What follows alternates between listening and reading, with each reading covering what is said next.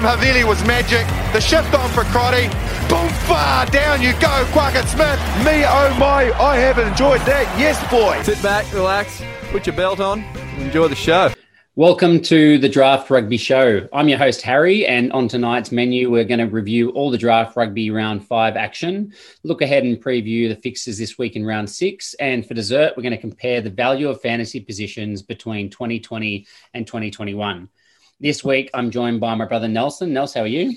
Can't complain, mate. Sitting on top of the table, so five from five. I mean, it's a long time coming. If the Waratahs development takes half as long as your your return to form does, we're all dead. The rugby rugby in New South Wales is never coming back.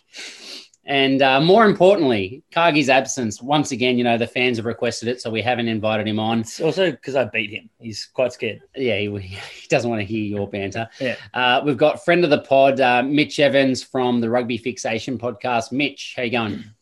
Yeah, very good. Thanks, guys. Uh, recovering from a two day bucks, uh, one of my mates. Um, so did a bit of a mad dash to watch all the rugby over the last probably 24 hours, but um, I loved every minute of it. And uh, my team's top of the table too, five from five, but it's the Reds, not my fantasy team, doing a pretty shocking at the moment. And uh, Mitch, for I think most of our listeners are probably listening to Rugby Fixation. It sounds like it's going gangbusters for you at the moment, but it's an excellent, excellent podcast. My particular favorite episode was the one on James Marshall. I just thought the uh, the insight you provided into his career, I thought was absolutely excellent, and uh, I've been really, really enjoying your your podcast as well. Oh, cheers, mate. Because it's been great to have uh, guests on different podcasters, different rugby players. Um, James Marshall just spoke so eloquently, and I saw him with the uh, full kit, how the headphones and microphone. I'm like, I've got to set my game up because his uh, his pod was really putting on to shame. But yeah, I loved having him on, and I loved having you guys on my podcast as well. It was it was a pleasure. Yeah, it's definitely good, mate. Appreciated it. Let's uh, let's kick into the entree. So this week we had buyers to both the Rebels and the Crusaders. We'll tuck into Super Rugby AU first. So Nels, how about you get into the first game of the week? Yeah, look, I think this is something I expected the Brumbies to break away in this one. The the Force have put up a good fight recently, but I think the Brumbies were just a class above them. They they took this six tries to two, 42 points to 14. In terms of the injuries, we had the return of James Slipper. They're missing a lot of props, so this is pretty important returning from his MCL. Yeah, he was back in like three weeks, and they were talking about a middle grade MCL injury, which is Rushed. normally like yeah minimum mm. four, maximum six weeks. So that's a really really quick return. I think it speaks to the desperation of that front row. Yeah, they had no props. I think they had what two debutants, didn't they, on the weekend Yeah, as well? Kiwi boys that they they you know got got a, across a couple of weeks ago. In terms of the new injuries, we had Jerome Brown with his shoulder injury. Yeah, I, it wasn't a shoulder dislocation. They were palpating or they were pushing and prodding around the back of the shoulder blade, and they had the ice pack ice pack really really high. I wonder if he hasn't done a done a collarbone or on his shoulder blade and had a bit of an odd fracture, a little bit like what Ben McCalman used to have. So it just looked a bit of an odd one, and I'd, I'd keep my eyes out to see what comes through on that one. Looked serious. Old man uh, Jeremy Thrush, he was out with a late uh, withdrawal from an ankle injury. Um, Jake McIntyre with a hammy and Greg Holmes uh, with a rib. Yeah, he was pushing in a scrum, and he came up holding his rib. So Yeah. I don't know what he's done there, but it looked pretty sore. It's a- ages getting to the force, it looks like. Yeah, that's right. Possession for this one and territory. I- It was just so dominated by the Brumbies in the first half. First half, you had the Brums with 67% possession, 84% territory. They were just camped on their line the entire time. Whereas the second half, the Force came back and had, you know, a slight advantage, 56, 55%. Um, Mitch, what do you think about the game for this one? Well, I think um, the territory and possession stats really stood out. Like just watching that game, I was like, that first half Brumbies looked so dominant. I Mm. thought Force had a little bit of ball, but they just did nothing with it. I don't think they had any sets of phases uh, where they could string sort of four or five uh, phases together. Um, and the stat that came up that was probably the most telling was that they didn't have the ball in the Brumbies 22 until the 43rd minute. So, like, to not even hold the ball in the Brumbies 22, like, it's not as if they got close to the line, couldn't get over. They just weren't even close. So, that um, they just uh, squared it up in the second half and probably showed a bit more of what they're capable of. But the Brumbies are just a world class team. I think they had the game and sort of put it on the benches pretty early. Just they could run away with it. Yeah, Yeah, they, they absolutely towed them up in attack, the Brums. 404 to 173 running meters, 22 to 12 tackle busts, 9 to 4 line breaks, 12 to 5 offloads. I absolutely smoked them everywhere. It was really obvious that they were trying to suck in the Western Force defense with their forwards. And then they just kept running Mack Hansen out the back as the kind of second playmaker, and they just opened them up out wide. Yeah, I think out of the defense for this, it wasn't too bad on both sides. 89% was quite quite solid for the, the Brumbies and 83% for the Force. But a highlight for me was Jack McGregor, that that tackle on Pete Simon. I don't know why he wasn't already dropping to the ground. Like he was over the line, standing upright. But that hit from McGregor, that was, you know, DMAC-esque, you know, in recent weeks, mm. how he's been taking people out over, over the line. So that was pretty inspirational from him fighting to that that last moment. Um, but there was a, a, few penalties in this one, uh, as we've come to come to see. Eight for the Brumbies, thirteen for the Force, um, and the Force had twelve in the first half, which is just wild. That's why you can't on top, on top of that, the Brumbies didn't have a single penalty in the first half. Like they were just clean with the ball because you know Force kept making so many mistakes. They didn't really get that many opportunities to penalise because they had no um, possession. But I like how you said the eighty three percent for the Force for the tackles because Brikey, I think is their sole reason it's so low. He had two yeah. from seven. Just oh, he's a crumb. I don't know what he's doing on the wing. Like he's a test player, he's experienced, but that's that's shocking. To be I, fair, he'd be captain of the Waratahs right now. If yeah, yeah. yeah, that might be better than Newsome. Actually, I shouldn't uh, shouldn't speak up just yet. Mind you, if Newsome was there, he'd be doing better. It's his issues that he's playing for the Tars. Yeah, that's true. Fantasy points on this one. You had Len Ikitau was the fantasy man of the match. He had an absolute blinder, 70 points. He had nine carries for 33 mm-hmm. meters, so not a huge amount, but he had a couple of tries to that as well. Two line breaks, five tackle busts, three offloads, and eight of his nine tackles. So continues to be a bit of a defensive rock. For the Brums, you also had Mack Hansen, 69 points, Cadeyrn Neville, 61, Muirhead, 59, Valetini, 42. So kind of a lot of the usual suspects there as well. And Western Force, you had Henry Taifu I, with 42 points. I thought it was probably the best game we've seen him play. Yeah, he, would shown plenty of promise in the NRC, but yeah, first time Super Rugby level, I think.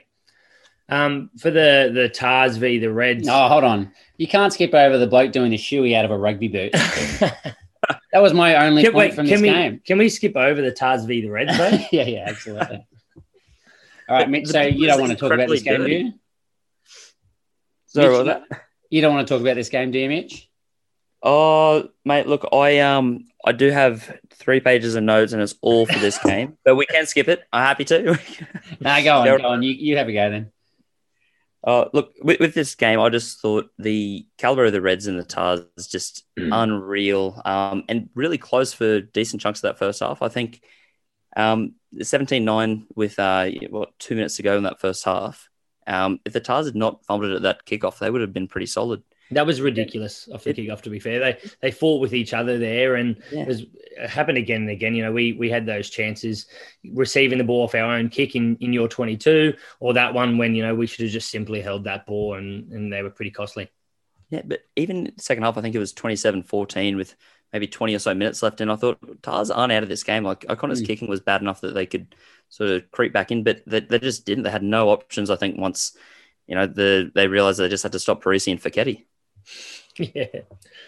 Yeah, I mean, they, they, they just got so many injured players. And they did have Izaia Perese coming back from his ban. Will Harris came back from an injury that we didn't ever hear anything about. And I thought he played really well. And Angus Bell coming back from the bench as well gave them a little bit more prop depth, returning from his ankle injury. But it's just the never-ending roll uh, run of injuries for them. They lost both Sam Wykes to what looks like a severe elbow injury and Sam Caird to a concussion, which means he'll miss this week coming against the Brumbies within the 20th minute or something, I think it was. 25, yeah. And then Lalakai Foketi in the second half with his foot injury as well. So it's just, they just, every time someone starts to play well, they get injured. And obviously, Alex Newsome has worked that out. So he's just refusing to play well. And that's why he plays every single week. I should note, note as well for the Reds, they didn't have it all their own way. They did have injuries to Vunivalu with a hammy injury, and uh, apparently it sounds like it's lower grade. So you'd expect he's a possibility for a return in one or two weeks at best. And Geordie Petaia, there was some uh, some information coming out if it was a cramp or a hammy injury. I think it was just cramp. He didn't get mentioned in the post game presser, so I don't think they're too worried about him.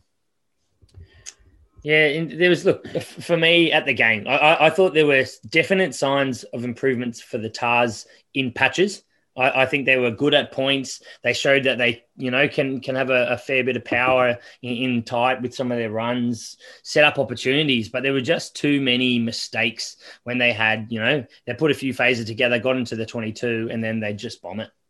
It was the biggest thing for me, you know, like yeah, I mean, we're, we're coming to expect this from them. I think in recent weeks that, I mean, they're talented players, but the, the cohesion's not there. The experience isn't there. So they can show moments of brilliance, but they just cannot play, you know, 80, 80 minutes of footy. Uh, the stats, I think they were dead even across the board. So we'll move on from there.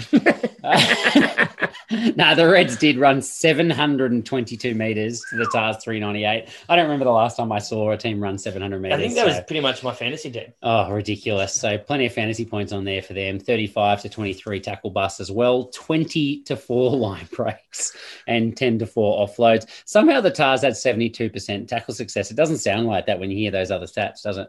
No, it doesn't really make much sense. The Reds 79% themselves. Uh, look, I, I would say the one takeaway for me pre-game was Jake Gordon saying they were going to attack the Reds tight five.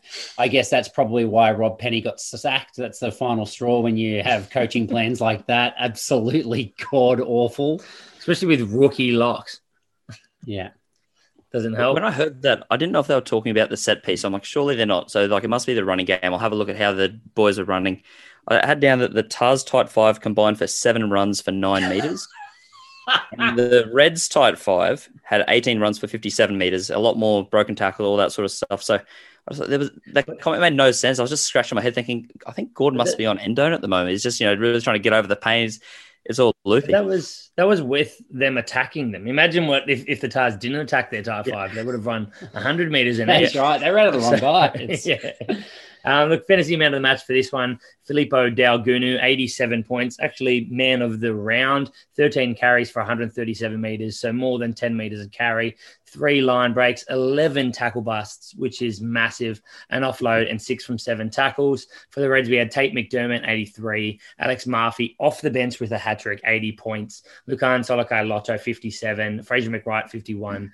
Jock 44, that's James O'Connor, not the fullback, and Geordie Petaia 43, Seru Uru, new Wallabies squad member, 42 points. For the Tars, no one, no one did any good. The best that they had was injured Lalakai Foketi. Oh, that's got to be wrong. Points. Will Harrison did well. I'm sorry. You put this up. This I know. your fault. I know. He's my boy. He got 56, 56 points. Let's yeah, not say there we no go. One. There was one. Nicely done. All right. Super Rugby. Oh, and William Harris. Will Harris got 44 points. Oh, there you. Is this your first day? Must be.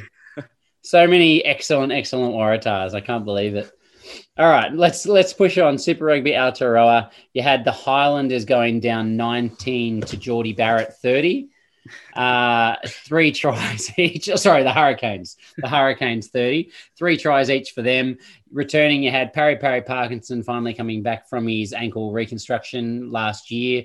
Kazuki Himeno made his debut off the bench for the side and absolutely tore it up. Aiden Johnson came back from a concussion injury he suffered back, I think, in training in the lead up to the North vs South New Zealand game last year. So big comeback for him, and congratulations from from coming back from what's obviously a pretty scary injury there. Dane Coles from his calf injury, and Scott Scrafton coming back from a pretty serious ankle injury and run out round one as well. I, I didn't see any injuries in this one. I maybe I'm missing something because there's always injuries, but I couldn't find anything. Yeah, look, I, I didn't see anything either. But just on that, um, Jordie Barrett scoring 30 points, I'm pretty sure the previous week the Highlanders had the top points scored against them by an individual player, and that was Richie Mo'unga for 28. So Jordie Barrett, Barrett said, "Hold my beer," and did two better. That's pretty brilliant. Yeah, it's not bad. Um, in terms of the possession and territory, it went the way of the Highlanders with 67% possession, 70% uh, uh, territory. But I mean, I didn't watch a lot of this game. How, how did you see this one going, Mitch? Um, this game was one I was most keen to watch, mainly yeah. because I was getting updates uh, as I was driving down the coast for the Bucks. Because yep. uh, my mate just gave me Jordie Barrett in trade, and it was just screaming obscenity. He's like, I regret everything. He's tearing up. So I'm like, well, right, got to come watch this. I don't know how the Highlanders lost this. Like they were just running yeah. the ball so much better. They had so much possession. Um, and I think when there was a yellow card down the Hurricanes and they wasted so much time trying to get this rolling maul uh, try, they just weren't effective with anything they did. Yeah. Um, the Hurricanes, on the other hand, were just really efficient. Um, the three tries Jordie Barrett got weren't actually that impressive. They were, um, I, I, shouldn't say that impressive. They weren't that well worked. You know, Jordie Barrett just beat uh, one run uh, defender off the first try he yeah. got. Uh, Reyes, had the really cute offload inside for the second. Then, you know, got lucky with the third. Like they really just capitalized on the few moments they were near the try line.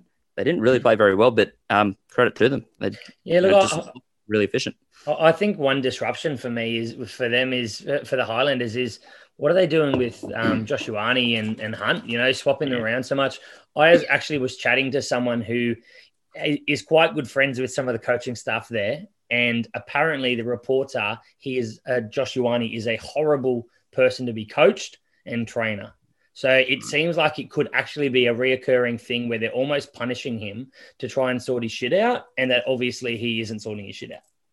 All right. What what else is the other excuse, you know, as well? Like, I mean, that's coming from someone who's discussed this with their coach, but also, you know, what what's the other excuse? Because on field, he is awesome, and Hunt hasn't been, you know, to, to the level He's of what right. he hasn't been bad, and, and, he actually played not too bad at at 15. But I mean, Josh Ioane's not a 15. No, it makes no sense to me. Do you think it worked? What do you think, Mitch? I've never really liked the dual playmaker combo, and I think when they've got other outside backs, I know Solomon Alaimalo is injured at the moment, but on, I should have really put the inflection in there. yeah, um, sure. But uh, Connor Garden Bachop, even like he could have played 15 and done, I reckon, a better job with Ioane, uh, push back to 10. And Ioane can still play make. He comes into first receiver a lot. Um, one of the tries I got at the end, I think it was Connor Bachop's, uh, sorry, Garden Bachop's try at the end. Uh, Ioane did the beautiful cutout, um, you know, perfect pass. I thought, so good. Well, Hunt's not doing that. Hunt's, you know, beating a few defenders because no one's marking up on him because he's 60 yep. kilos ringing wet. But Ioane does all the stuff you want your playmaker to do. I'd rather just get another outside back, you know, in that uh, 15 jersey, just so they can attack a bit more efficiently and actually, you know, have a few more threats out there. Yeah, no, I, agree. Look, I, it, when we look at the actual stats, um, it, it, goes the way of what we were saying, right? The, the Highlanders 494 to 188 meters, 32 to 11 tackle busts, eight to four line breaks, 12 to four offloads. There was a lot there, but they just weren't finishing it all off. In terms of the set piece as well, um, for for the lineouts, the Highlanders had 14 from 16, the Canes nine from 11. But the uh, if we look at the scrums, it was it was still it was good for both of them. Rolling more try to Brent Evans though. How yeah. was that? Yeah. So how about the Highlanders try? They throw back to number two off the top. They shift it back straight to Pari Pari Parkinson and then start their rolling more and score off that. That was awesome. Yeah. I, I love those little trick plays in lineouts and just the change in where they were actually attacking the more. I thought it worked very very well and man, I, I reckon they're some of the best tries to watch. One of the funnest things to ever do is if you're if you're running a line out for a team, which I have the last few years, is adding in those trick plays, especially if the team thinks they know a driving more is coming.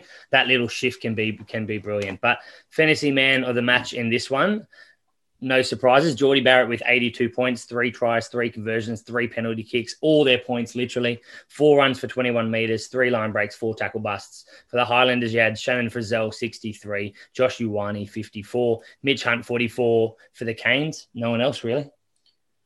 We're still standing one by man the, team. We're still standing by the fact that maybe Liam Squire is going to come back and actually show some form or not. No, no, he's out for the season. Is he? Yeah, he's gone. Yeah. He's gone for the season.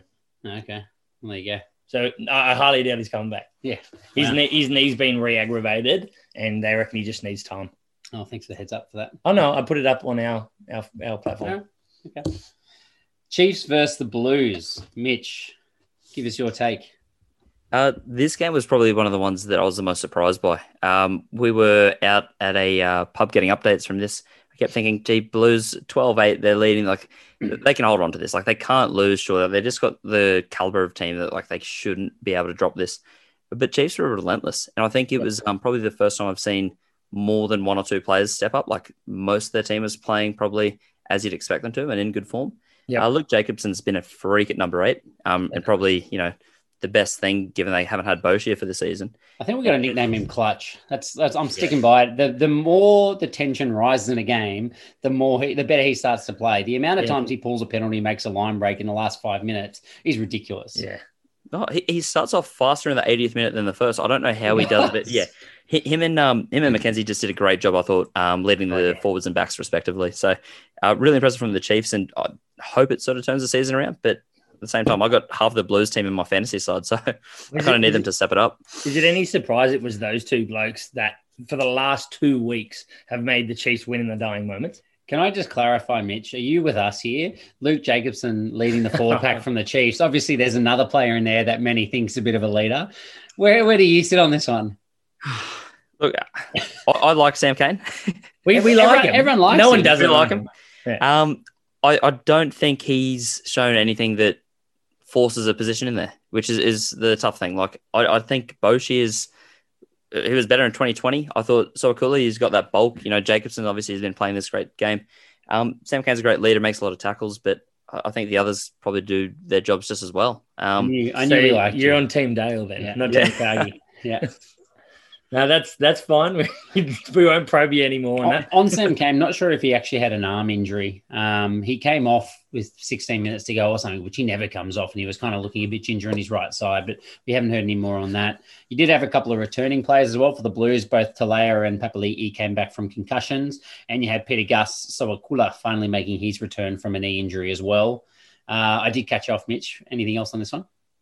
Uh, no, I think that was pretty much it. Um, there's a lot of uh, flack about Otere Black and Harry Plummer. I think they've had some games where their 10 12 combo looks fantastic, and this one was a dog's breakfast. Like Plummer did literally nothing. Um, I, I think I had his stats 56 minutes, four passes, four from six tackles, two runs, no meters, no kicks, a That's drop nice. pass. Like just What was he doing? yeah, exactly. Like, and he's, He's just covering that midfield where you got TJ Faiane on the bench, um, you know, who is a very established 12 and probably should be starting. Will and be. then um, be Tony starting, Ella- I reckon. yeah, and and then uh, Talaya as well. I want him probably coming on the bench just as that center and wing combo. Yes, Um, he, he can cover those. So, uh, look, Plummer had been solid up until then, but that was yeah shocking. I think. I just don't think that you can keep picking black. Like the amount of smoke that gets blown up this bloke's backside. Oh, Dead set. He kicked awfully in play. past He kept kicking too long into the 22 so DMAC could just catch it on the fall. And then he kicked it goal poorly as well. Like his whole game is about composure and controlling the flow of the game. He didn't do it at all. Did some horrible passes.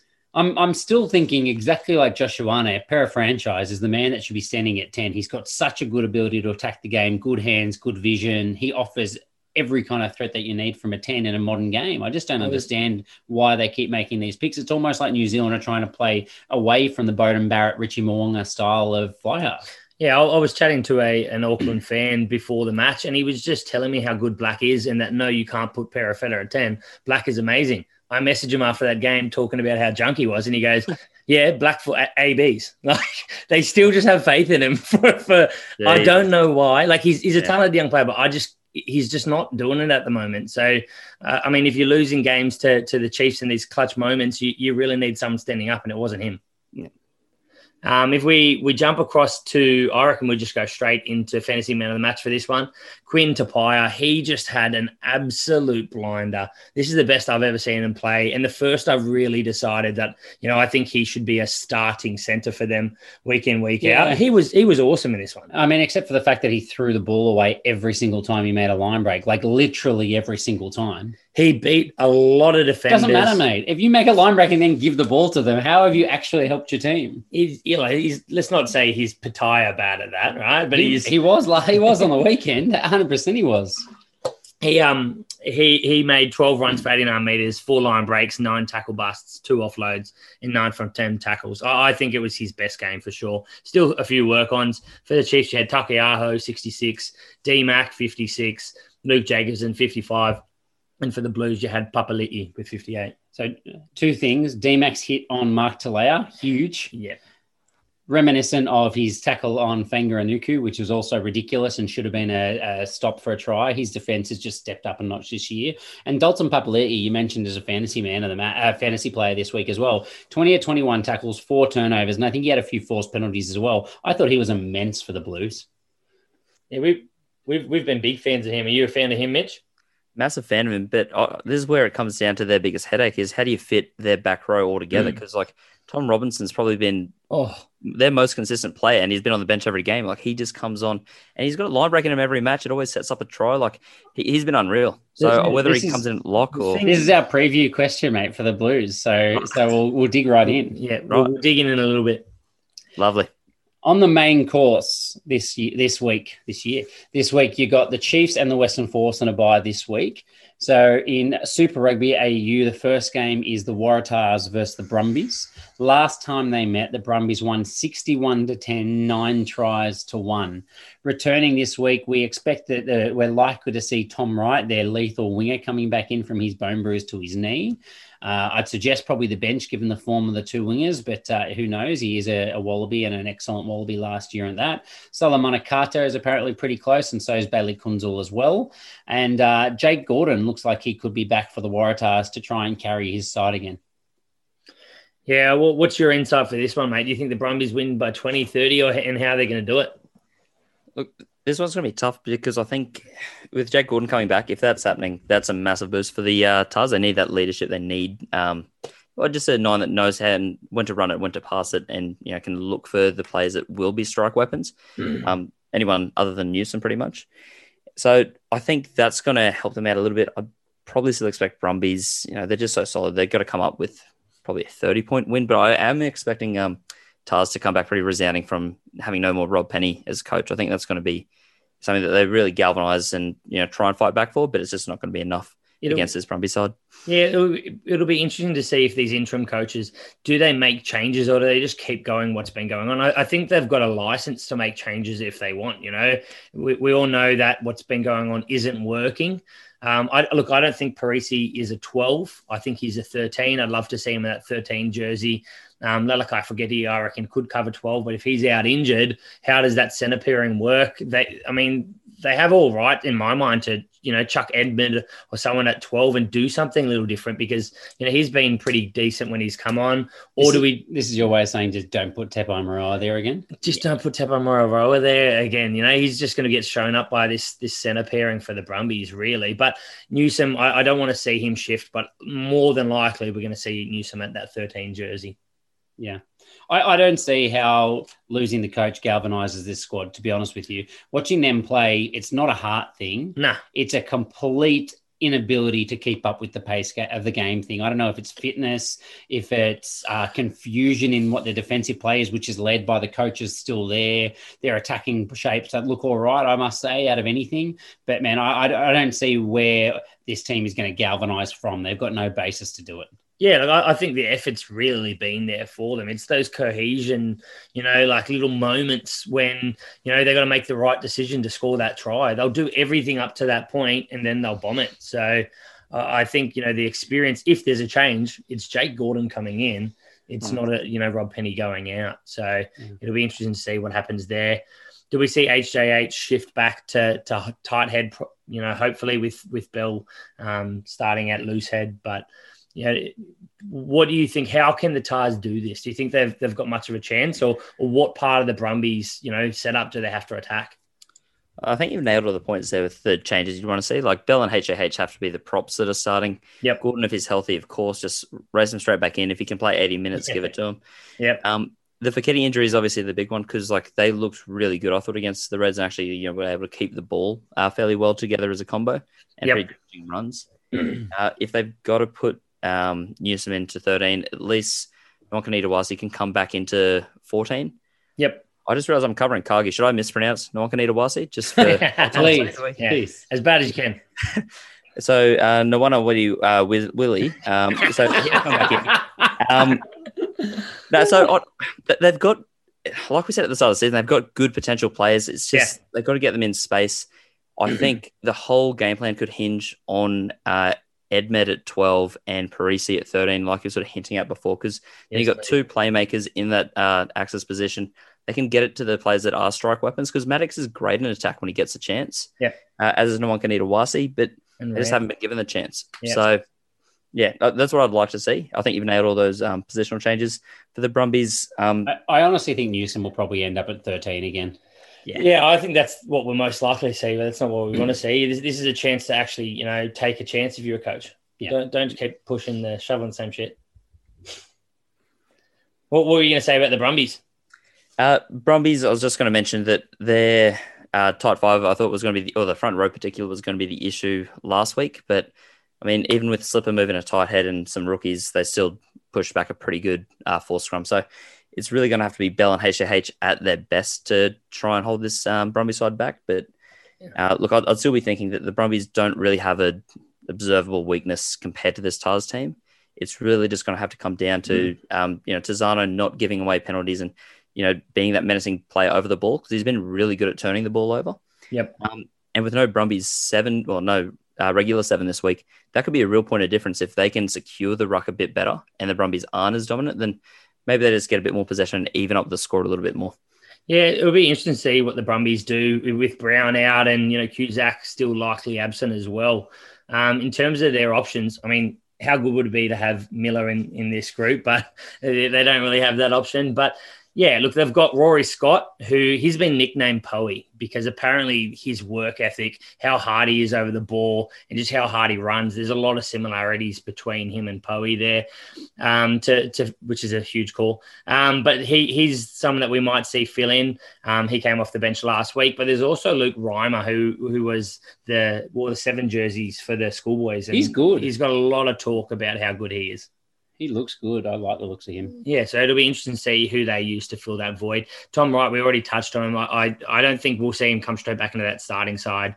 You know, those two wingers have been been doing too well, but hopefully we get to see him come off the bench. I, I think the interesting thing with him is that I think he's an out and out finisher in the likes of Andy Muirhead. Whereas I think they're really growing Mack Hansen's role in this team the more he establishes himself. He seems to be coming in and he's the guy that's taking that second pass and actually trying to look for the long cutout or to try and create a little bit wider for the side. So, I actually think he's more likely to get more. I think they'll rotate them a little bit, but I think he's probably the guy that's establishing himself so, as the partner to Tom Wright. Yeah. So you say drop um, Banks and put put Hansen at fullback. I mean, he's a fullback. Yeah. I mean, I, I, don't care to be honest. Go for it. Nah, look, Banks is kicking for touch. He's just too yeah, good. Yeah. When you've got a weapon like the Brumbies rolling more, you can't really take that away. That's fair. How do you see this going, Mitch? Uh, look, I think Brumbies will still probably come ahead. Um, I'd think by at least thirty points, um, which would be a lot better than the first game. Um, I, I, think Tahs just need to really focus on those few key things. They probably know they're not going to win this one. Um, the interim coaches were pretty much saying as much. They want to get at least one win with this season, and this was a bit of a write off. But um, if they can, a 30 point loss is so much better than 51 points. and I think Brumbies could see this as a chance to um, tweak a few things. And one thing I'd love to see, it, it won't happen, but I wouldn't mind seeing Tucker move to six, uh, Samu move to seven, and Valetini at eight, or even Tucker at eight, just because the uh, the Wallaby squad that came out only has McReight as the genuine seven, and we know Samu's pretty good with uh, you know uh, ruck involvements, and he can play that loose role a little bit. So whether they see this as a chance to just test that, it'd be a big gamble and not really putting any of those players in their best position. But they don't have a lot to lose at the moment. No, while, while we're throwing out wild hopes and speculations, why don't they throw Frost in at six? He is a mobile six that that works pretty hard. I'd love to see him have a crack at it. He's yeah. still young; he can adapt to that. I mean, I've got zero to say that he can play six other than one run in the under 20s. So, Mate, no. I don't, so I don't really care. Do it. They'll still beat us by 30. Like so, the line here is 21 and a half points. That's I think money. the Brumbies are going to smash that. Right, that is easy money. I'll be putting on a cheeky little bet on that one. yeah, I'm, I'm going to do it before I get home. I'll put yeah. the house on it. That's good. Yeah, seriously. So I'm going to go Tahs to lose by 40. Yeah. Yeah, I, would love to be ambitious and think things are going to change. I mean, Jake Gordon maybe scores a try, you know, and, and makes a, that small difference, but I, I still think it'll be mid 30s. I'll say 35 gamble responsibly. Harry just threw lots of money on that. um, all right, let's move across onto the second game for um, Super Rugby AU. We've got Rebels versus the Reds. In terms of our returns, Feao Fotuaika returning from his ban. Um, no news on the Rebels camp uh, as, as yet, Harry? No, so yeah, so first of all, Fotuaika was actually available last week, and they didn't even put him on the bench. I think he's competing with Nonggorr, isn't he? Oh so, yeah, yeah, true. So I, I, originally I thought they quite liked him at the start of the year, but um, he may not actually come back in. It's the last time we'll mention him. Baby Thor. And yeah, we're, we're we are chasing up to try and get some news in the Rebels because they're just giving us nothing. But I would say uh, keep an eye on the casualty ward because uh, while I look right now, I haven't actually gotten any of those updates yet, but I'm hoping there's, to get some info. Yeah, there's rumors about Magnay. You know, there's other things floating around, so hopefully we get a bit more clarity in the next couple days. Yeah.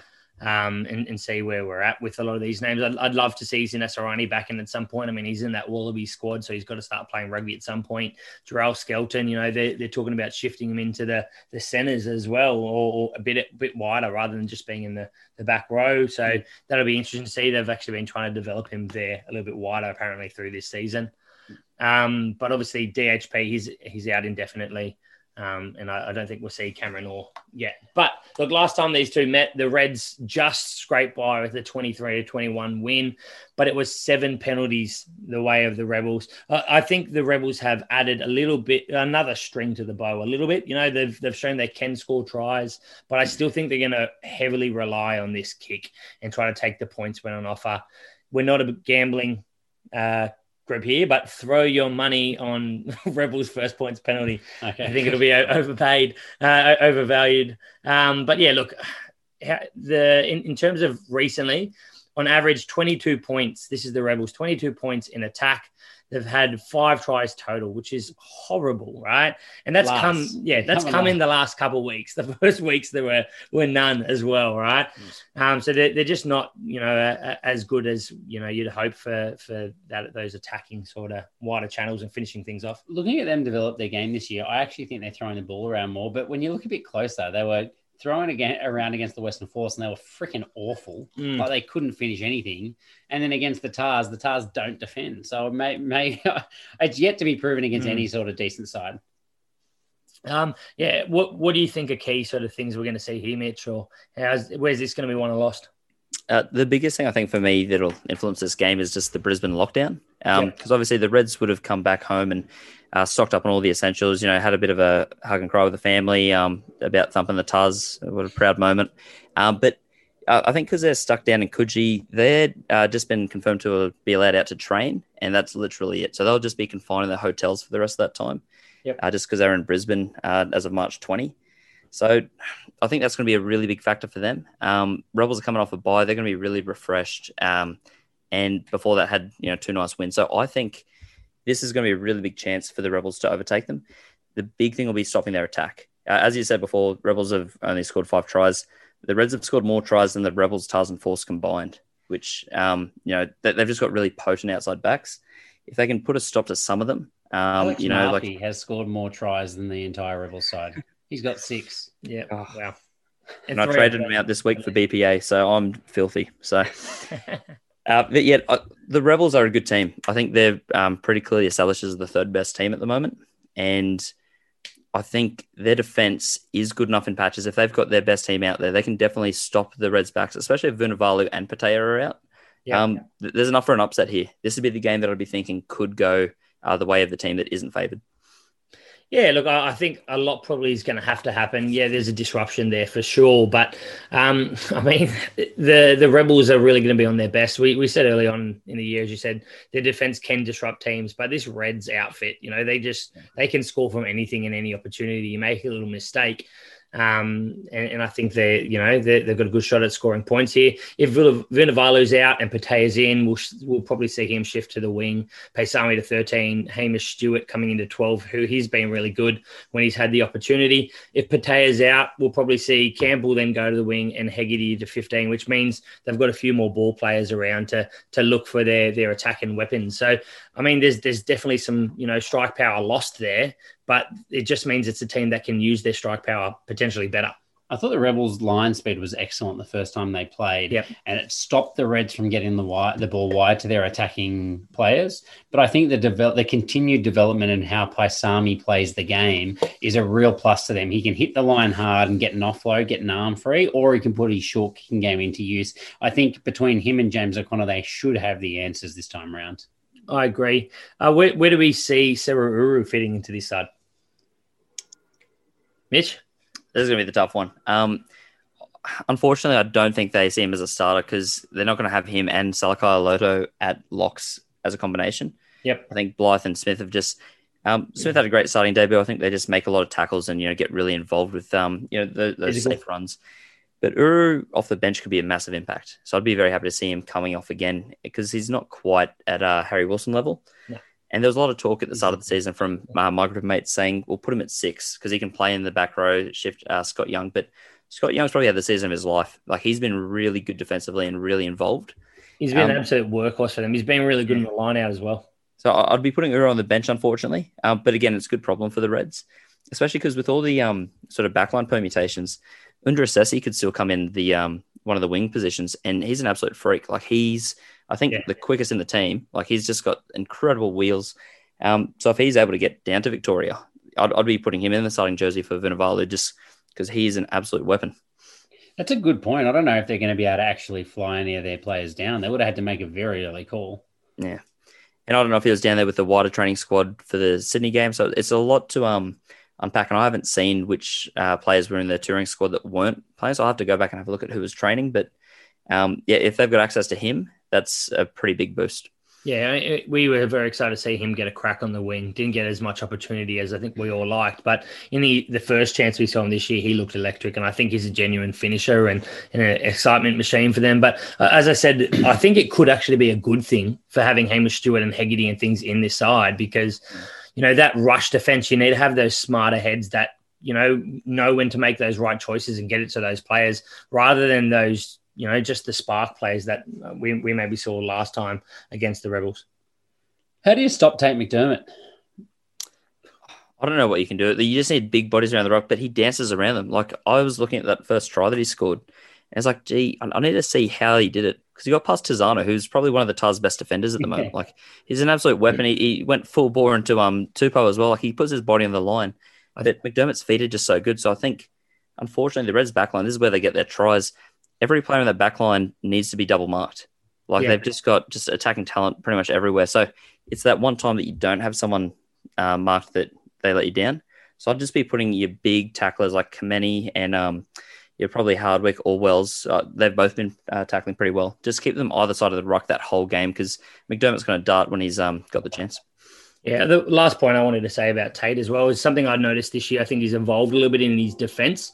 He's doing the um, uh, who am I thinking of? The nine from South Africa, de Klerk, the Faf de Klerk, you know, shooting out that line, trying to stop a kick or try to put that pressure on, you know, the the deep uh, deep ball from the from the back of a, a ruck. So he's adding a little bit more aggression into his defense and trying to shoot out and not have a standing start, which I, I really like seeing. All right, we'll give Mitch the final word on this one because it's his team. Uh, Nelson, what's your tip? Oh, look, you've got it written down, and I, I hate to disagree, but I, am going to say I, I, think the Reds will run away with this for a, a couple tries. Um, and I think, you know, maybe they're going to score three more tries, but get penalties against them. I'm going to say they're going to win by 15. Okay. I'll go a little bit closer, 10 points. I think this is going to be even closer. And I think if there was going to be an upset, oh, tip Rebels, but I'm not going to. I mean, Reds have just looked so good. So I'll say Reds by six.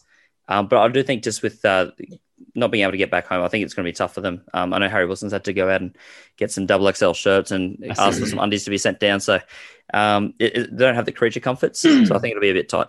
The COVID undies. Super Rugby Aotearoa. So this is now the start of the second half of their rotation. So all teams have played each other once. We're back to their round one. So Crusaders versus the Highlanders is the first game here. Returning, we are expecting Jona Nareki to make his return from his hip pointer injury. We obviously the whole Highlanders are returning.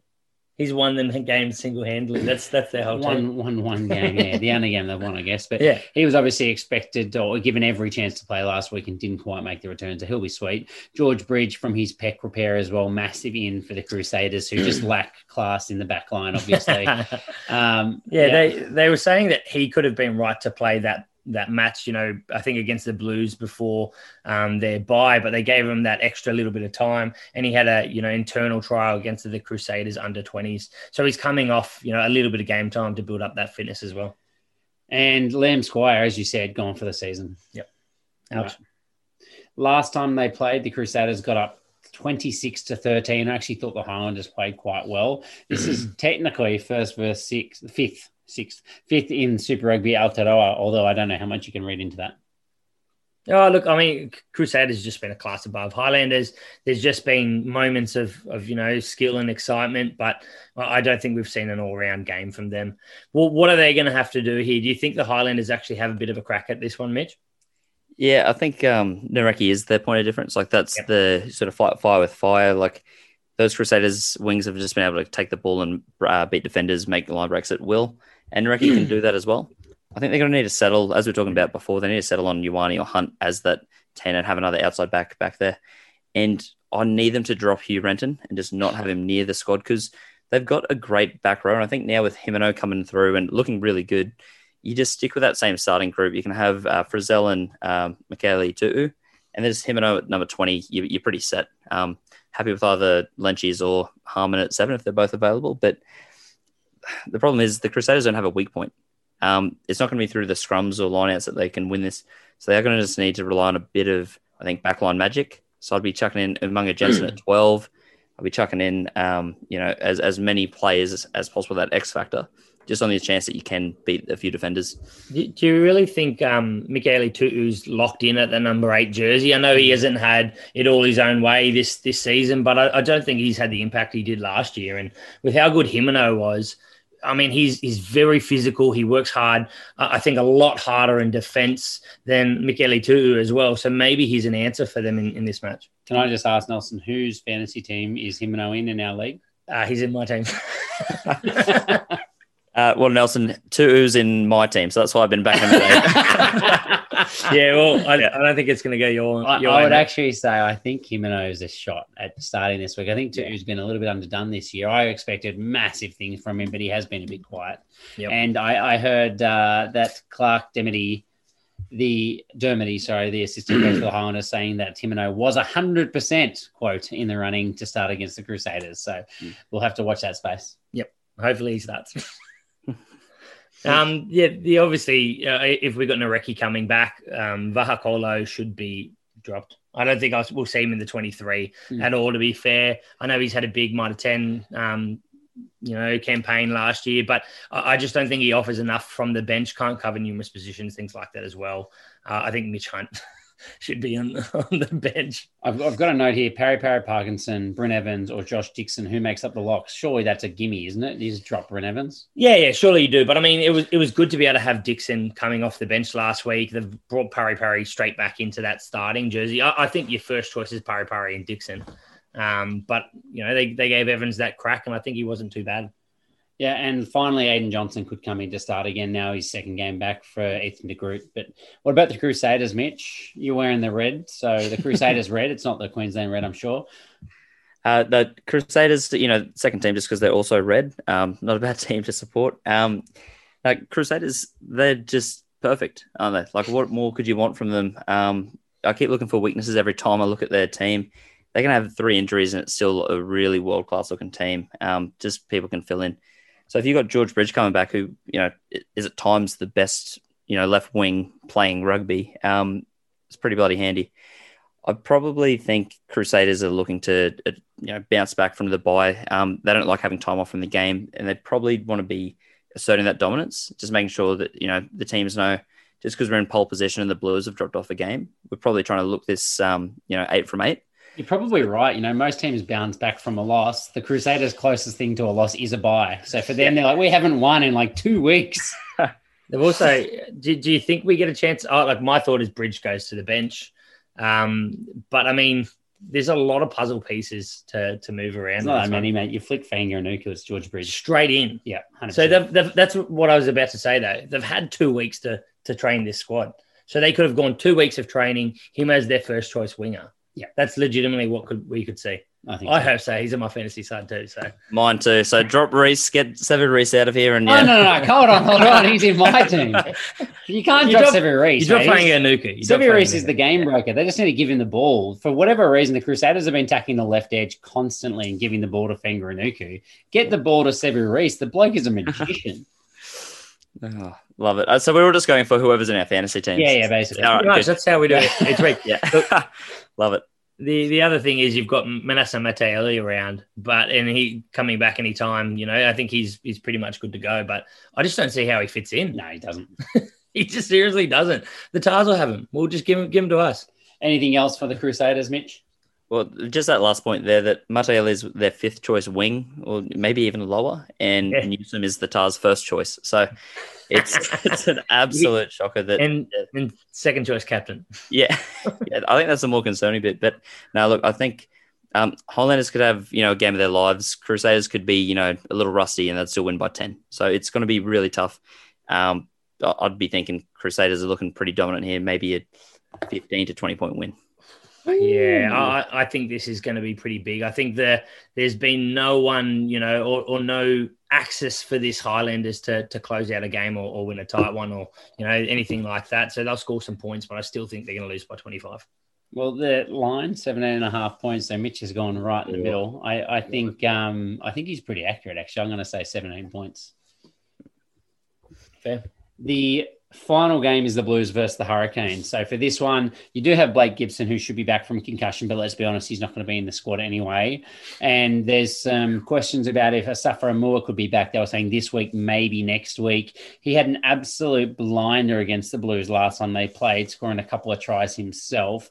He had his AC joint injury. I'm just wondering, you know, if they could potentially try and rush him back in. Like, don't get me wrong, they've got Dane Coles. There's not that And big of an issue. Yeah, but Riccitelli hmm. will get dropped. We all know that. Despite playing, yeah, I know that's not the point. Again, he could Riccitelli could play wing for the Tahs at the moment, but let's, let's not get stuck into that. Asafo Aumua played so well against them. I, I do wonder if they just go, well, if he's okay, keep managing Cole's work rate because his calf seems to be made of jelly at the moment. Last time they met, the Blues 31 to 16 winners in Wellington. They now play them at home. Um, this is the team that plays the most run meters, 1,838 for the Blues versus a team that runs the least, the Hurricanes, 1324 run meters. So to me, that's just like fantasy points to one team. So, Mitch, you said your team's all Blues. I think that shapes up pretty well for you, to be honest. Well, look, I'd like it to, but um, Mark Telea hasn't had the same form as last year, and I, I jumped him in a little little early, I think. And um, I think Caleb Clarke, we just saw the difference. He's great at running over the Wallabies and not so much the other New Zealand players. So, um, hoping to see a bit more of them going. But yeah, that that Blues backline, it, it's so damaging. I think if they fix up that 10-12 axis, they're pretty set. Yeah, do you think we see a change there in the 12 jersey? Yeah, I'd love to see TJ Faiane come in. Sure. Um, straight to that 12 jersey. Um, Tanielu Tele'a uh, in the 23 jersey. I think Plummer's been pretty serviceable, but you've Yeah. already got two playmakers um, on the field. Uh, and then Plummer, for all of his you know good work, I guess, in the start of the season, I think uh, the game against the Chiefs just showed he can't do that consistently. Like those other games have sort of been anomalies. He just doesn't really have the running game or the tactical game. Like he, he's just in a, the bit of the middle there. So I'd like to see Faiane come in just because he is really solid. He is a bit of a leader and can probably just direct those backs around a little bit better. Yep. And we do assume, though, that you also want to drop Black, put Para Franchise in at 10 and Narawa at 15. Is that right? Uh, well, look, Perofeta is in my fantasy team as well. so does he get more at 15 or 10? Look, um, Perofeta, I do think at 10, he does provide a really good um, passing and running game as well. Like he's going to thread in the line a lot more. So if the Blues are looking to shake things up, um, I mean, against the Hurricanes, you can afford to hmm. do that um, if Orbyn Leger's at 10. So why not? I'd be happy hmm. for them to do that. And I think Faiane's a good man to be outside him. He can, you know, take it to the line and settle things down. So it hmm. gives Perofeta that chance to chance his arm if he feels like it. And he's going to have someone on his hip just running it hard and running it straight and it can help, you know, settle him. I, I think the big thing for the Blues here is they just never really got into gear against the Chiefs, and they. I think this is the game where they need to say, okay, we are the number two team in New Zealand. Let's put our best foot forward and see how we can play. Aidan Ross just destroyed the Blues. Uh, you know, with some Ta'avao and some uh, Ta'avao. Samisoni Taukei'aho as well. Ta'avao, sorry, help as well. But Aidan Ross played so well against them to disrupt that scrum. I do wonder if you might see Laulala and Laulala and Hodgman sorry, trying to take Cargie's role, um, relegated to the bench and having Karl Tu'inukuafe and Ofa Tu'ungafasi starting instead. What do you reckon? Well, I'd be pretty happy with that. I think the um the area which the Chiefs actually did pretty well last week was in that tight five. You know, like we saw the scrum dominance. We saw just they were able to shut out those um, top five players pretty well. And the Blues front row, I don't know, like they've just got so much uh, prop depth, but uh, Tala hasn't done a great job at hooker, I don't think. And their two locks, they just were falling off tackles last week. Um, Tuipulotu, I think, has got pretty comfortable because he had a great season last year and just hasn't really found his form. And I know Josh Goodhue hasn't really been setting the world a lot. So I'd be happy to swap him with Gerard Cowley-Tuioti or even uh, the big source because he's been unreal when he's been playing. I actually thought Goodhue's physicality has gone up a big step this year. It's interesting to say hear you say that because it's just I hadn't seen that at all.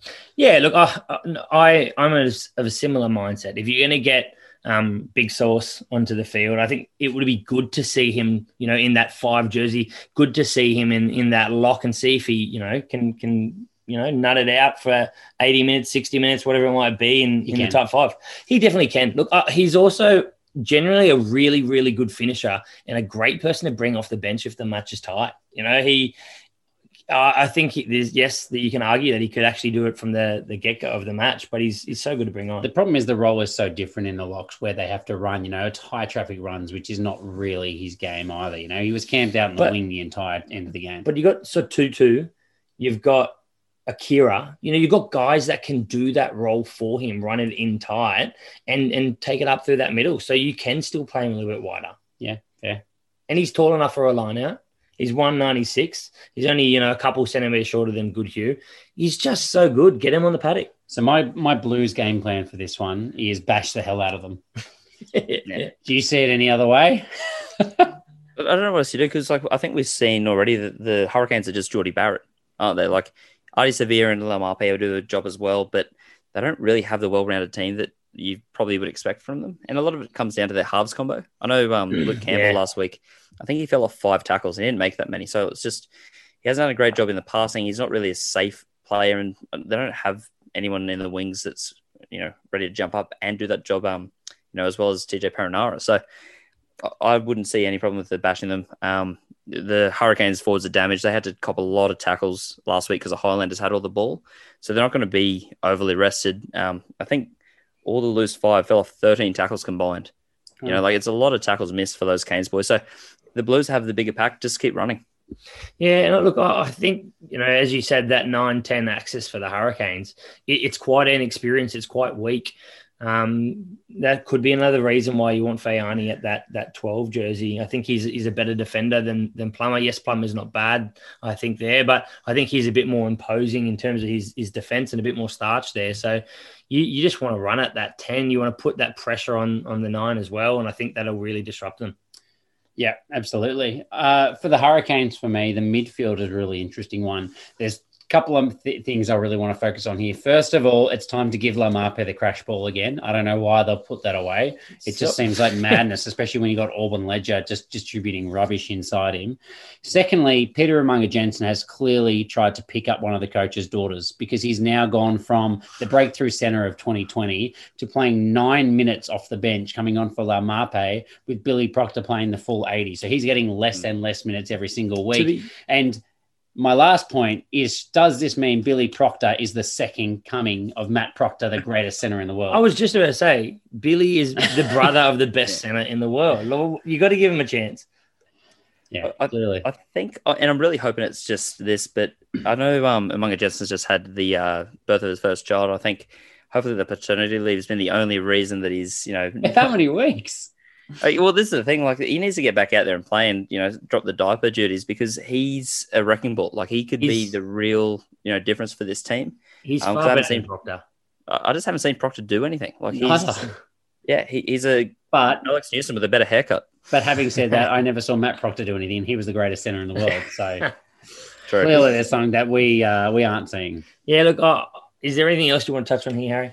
Well, Ruben Love, um, I just think that they need to dig the bottom of the barrel and see what they can come up with to play at 10.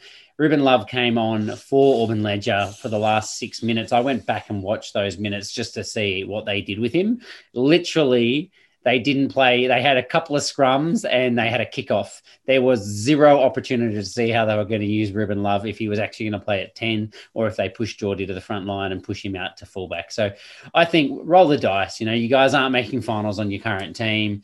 Get Ruben Love in there, give him a crack, and just see what happens because or he can't be worse. Just start them up at 10 just give him yeah. the ball running hard. You don't you don't need to worry about anything else. Just give it to him in hard, and eventually pass it out to Rayasi or someone else. yeah, genius. Yeah, it's never been done before, so worth a crack. Um, how do you see this going, Harry? What's your tip? Um, I think Blues are going to win it relatively comfortably.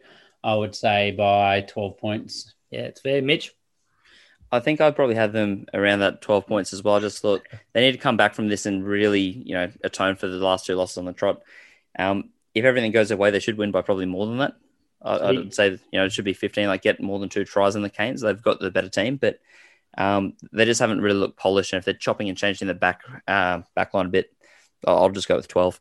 Yeah, look, you can't go for 12. Harry's done it. So we'll lock you in 11 and I'll go 13 and we'll see who gets the Love closest. it. Love it. Yeah, fantastic.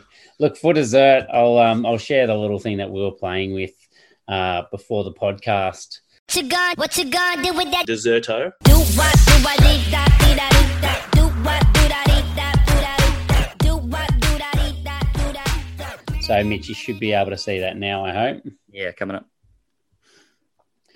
Okay, so all we did was we we often look at the value based drafting and that kind of thing through uh, through the, our initial draft at the start of the year. So we looked at what the changes have been from 2020 to 2021 now that we're a full round through and all obviously working off averages as well so we're not looking at the difference in total games but you can see on the left side of the screen in 2020 the hookers were the highest ranked position. I've sorted them by average points across the positions picked. So eight positions picked for the hookers.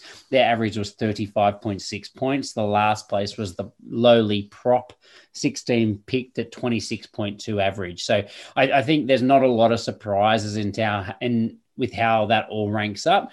Probably the surprise in 2020 was the fall of the center, who was generally a lot more effective than they had been in previous years.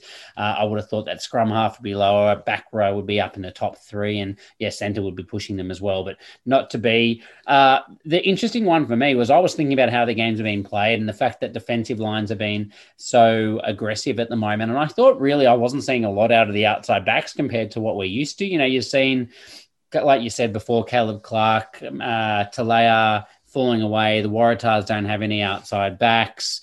Um, the Reds generally maybe one will fire. The Brumbies have actually been doing exceptionally well, but a lot of teams don't have big scoring outside backs. So I thought they were going to drop a long way. Comparing 2020 to 2022, the top score is a bit higher, 56 average. I think that is who is that?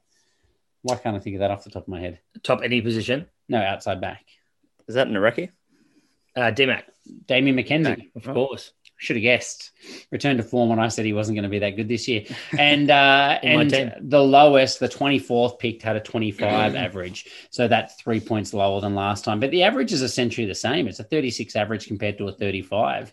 So really, they haven't been any less effective than they were in the past year. And I think probably what we're seeing is there's a bigger bulk in the middle pack of the outside backs.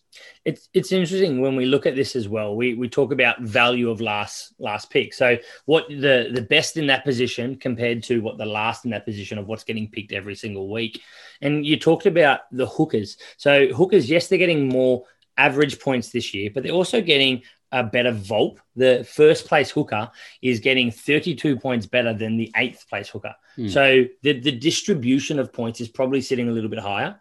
So it's just an interesting thing when you've got to consider those sorts of things. Cody Taylor's got 63 points per match. You've got Asafo Aumua, 59, 49 for Fainga'a. So you have some of those big scorers, but they're not all playing every week. We're seeing a lot of chopping and changing um, in that, that hooker jersey as well. Yeah, so basically, as we said pre-season, though, Cody Taylor was going to be head and shoulders above everyone else. Hmm. The uh, the fly half I thought really interesting. It's just Richie Mo'unga show. Will Harrison's performed pretty well, but again, the VOLP I find massive. Twenty six points between first and eighth. You're really getting high high value out of your couple of top fly halves, and I think it does become daylight from there. So Richie Mo'unga, 51 point average, Will Harrison, 41, 10 points lower. And then you drop another five to James O'Connor. So really, it's just you either have the couple of players that are scoring well, otherwise, everyone's pretty even and pretty average. Yep. Oh, look, I think they're the, the biggest ones we're looking at through here. Um, is there anything else you wanted to touch on there, Harry? Props, Or? props are awful. We just- designed our platform to increase the value of props because we really wanted them to be valuable, but they just suck this year. Their average is 20 points. That's a drop in six per position. So the top prop is only scoring 27 points a game. Which is eight points lower than last year. And the bottom, the eight, the 16th pick prop, so uh, who should be starting every week, is on 16 points. It's just not even contributing. Like they just, I don't know what it is if they're running less. I feel like last year the props were doing a lot of running, so that could be it. But I, I also think you know you're not seeing the likes of Allan Alaalatoa scoring really well. Tom Robertson no longer scores well. Um, Angus Wagner had a few big games last year. Ofa Tu'ungafasi. There's so many big props that we expected to see heaps from, and we're just not. Angus Bell, another one that's been injured. So maybe it's just uh, more a matter of having a few guys out and often not really competing for the starting spot like he did last year. But it's it's disappointing because I hate seeing a position so undervalued, and they really are. They've just there's been so much rotation in, in those prop jerseys. I'll, I'm gonna th- I'm gonna throw you in the deep end here, Mitch. You play your fantasy footy. Any any particular patterns that you've been looking at or anything like that this year? I think the pattern that our group had the um, discussion about definitely at the start of the season, and it's coming true now, is around centers.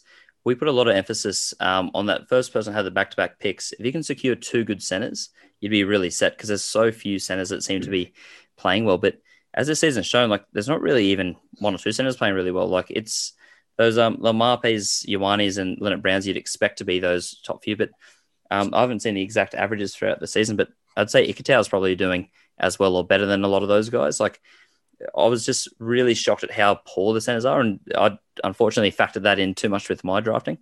Uh, and as you said, the props just really low. I thought I was going to be gutted that I didn't have um, Alaalatoa or Tupou, but I've had uh, Harry Johnson Holmes and Michael Alaalatoa, and they've done pretty well.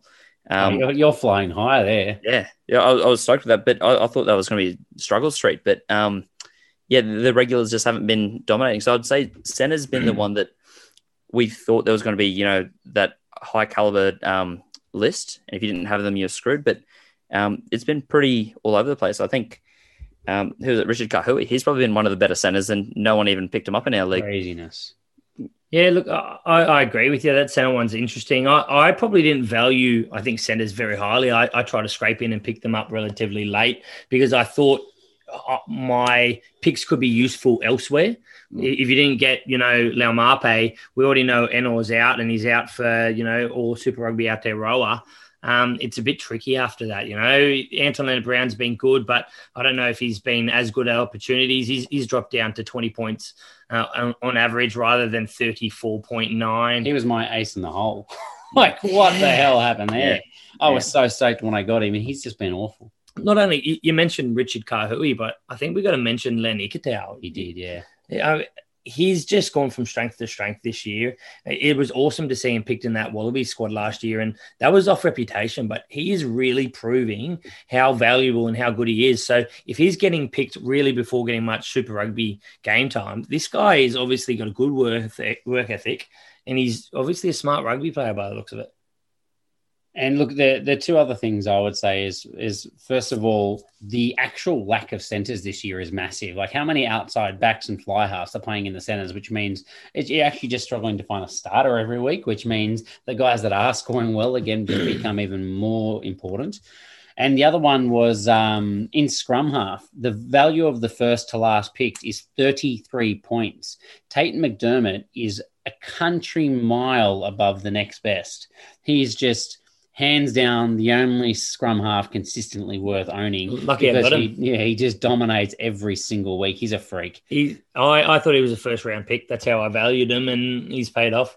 Look, my, my closing point for this one is despite all the changes, if you look at the average score across all those players, it was 31.4 in 2020. In 2021, it's 31.5, basically the exact same number. So for every drop in prop or drop in center, there's been, been an equal increase in players like the hookers and the scrum halves. So really interesting to see how this is all happening. And I think it'll continue to develop, but I think it definitely shows that you've got to continue to think about your draft tactics and where your picks are. And probably the biggest takeaway, Mitch rightly said, is if you get the opportunity to pick a center, pick them. Yep, someone to lock in. On that one point, uh, we're not expecting Ennor for the rest of Super Rugby Aotearoa. Do we have we heard anything about updates? How early would you be willing to pick up if you do not have a locked in solid center? Are you are you willing to carry one for a week or two, play a man down, um, knowing that Senos is going to swoop him up if you don't? Well, probably depends on your platform as well, right? Like the Draft Rugby platform has a break through the Super Rugby AU finals and the and the last round plus the Super Rugby Aotearoa final, so it's two weeks there. So you kind of do get a bit of a grace period there where he could come back and not really cost you much game time. Yep. Mitch, you got anything else you want to add before we uh, see you out the night? Um, I, I think that's about it. I, I was really impressed with um the tables he put together for the vault, and I think the point you highlighted at the end was um the difference of 0.1 in average uh, showcases not just uh, how good the rugby's been across the two years, but also uh, how well your system works. So for anyone that's listened to this and for some reason doesn't use draft rugby, I don't know how you would, but um, make sure you jump on because that's showing a lot of consistency in the numbers uh, being picked for all the scores. Yeah, no, I quite like that. You you've given us a promotion, mate. You can do it on your pod as much. I know you do most weeks anyway, so keep that stuff up, and we'll we'll definitely get you back on. Love it. All Thanks, right, Mitch, before Really we go, that. you just got to tell us who's going to top fantasy score this week. Oh, geez, that's under pressure. Um, look, Crusaders are back, uh, so surely it's a Yeah. Crusader. That, that, Oh, that's That fair. um, That's fair. I, I don't want to say Cody Taylor or Richie because I feel like it's too easy. So I might, I might just put in Will Jordan. I don't know if he's top scored around yet, but I think he's probably due. I think he's perhaps feeling the pressure of um, Bridge coming back. Havili's obviously in good form.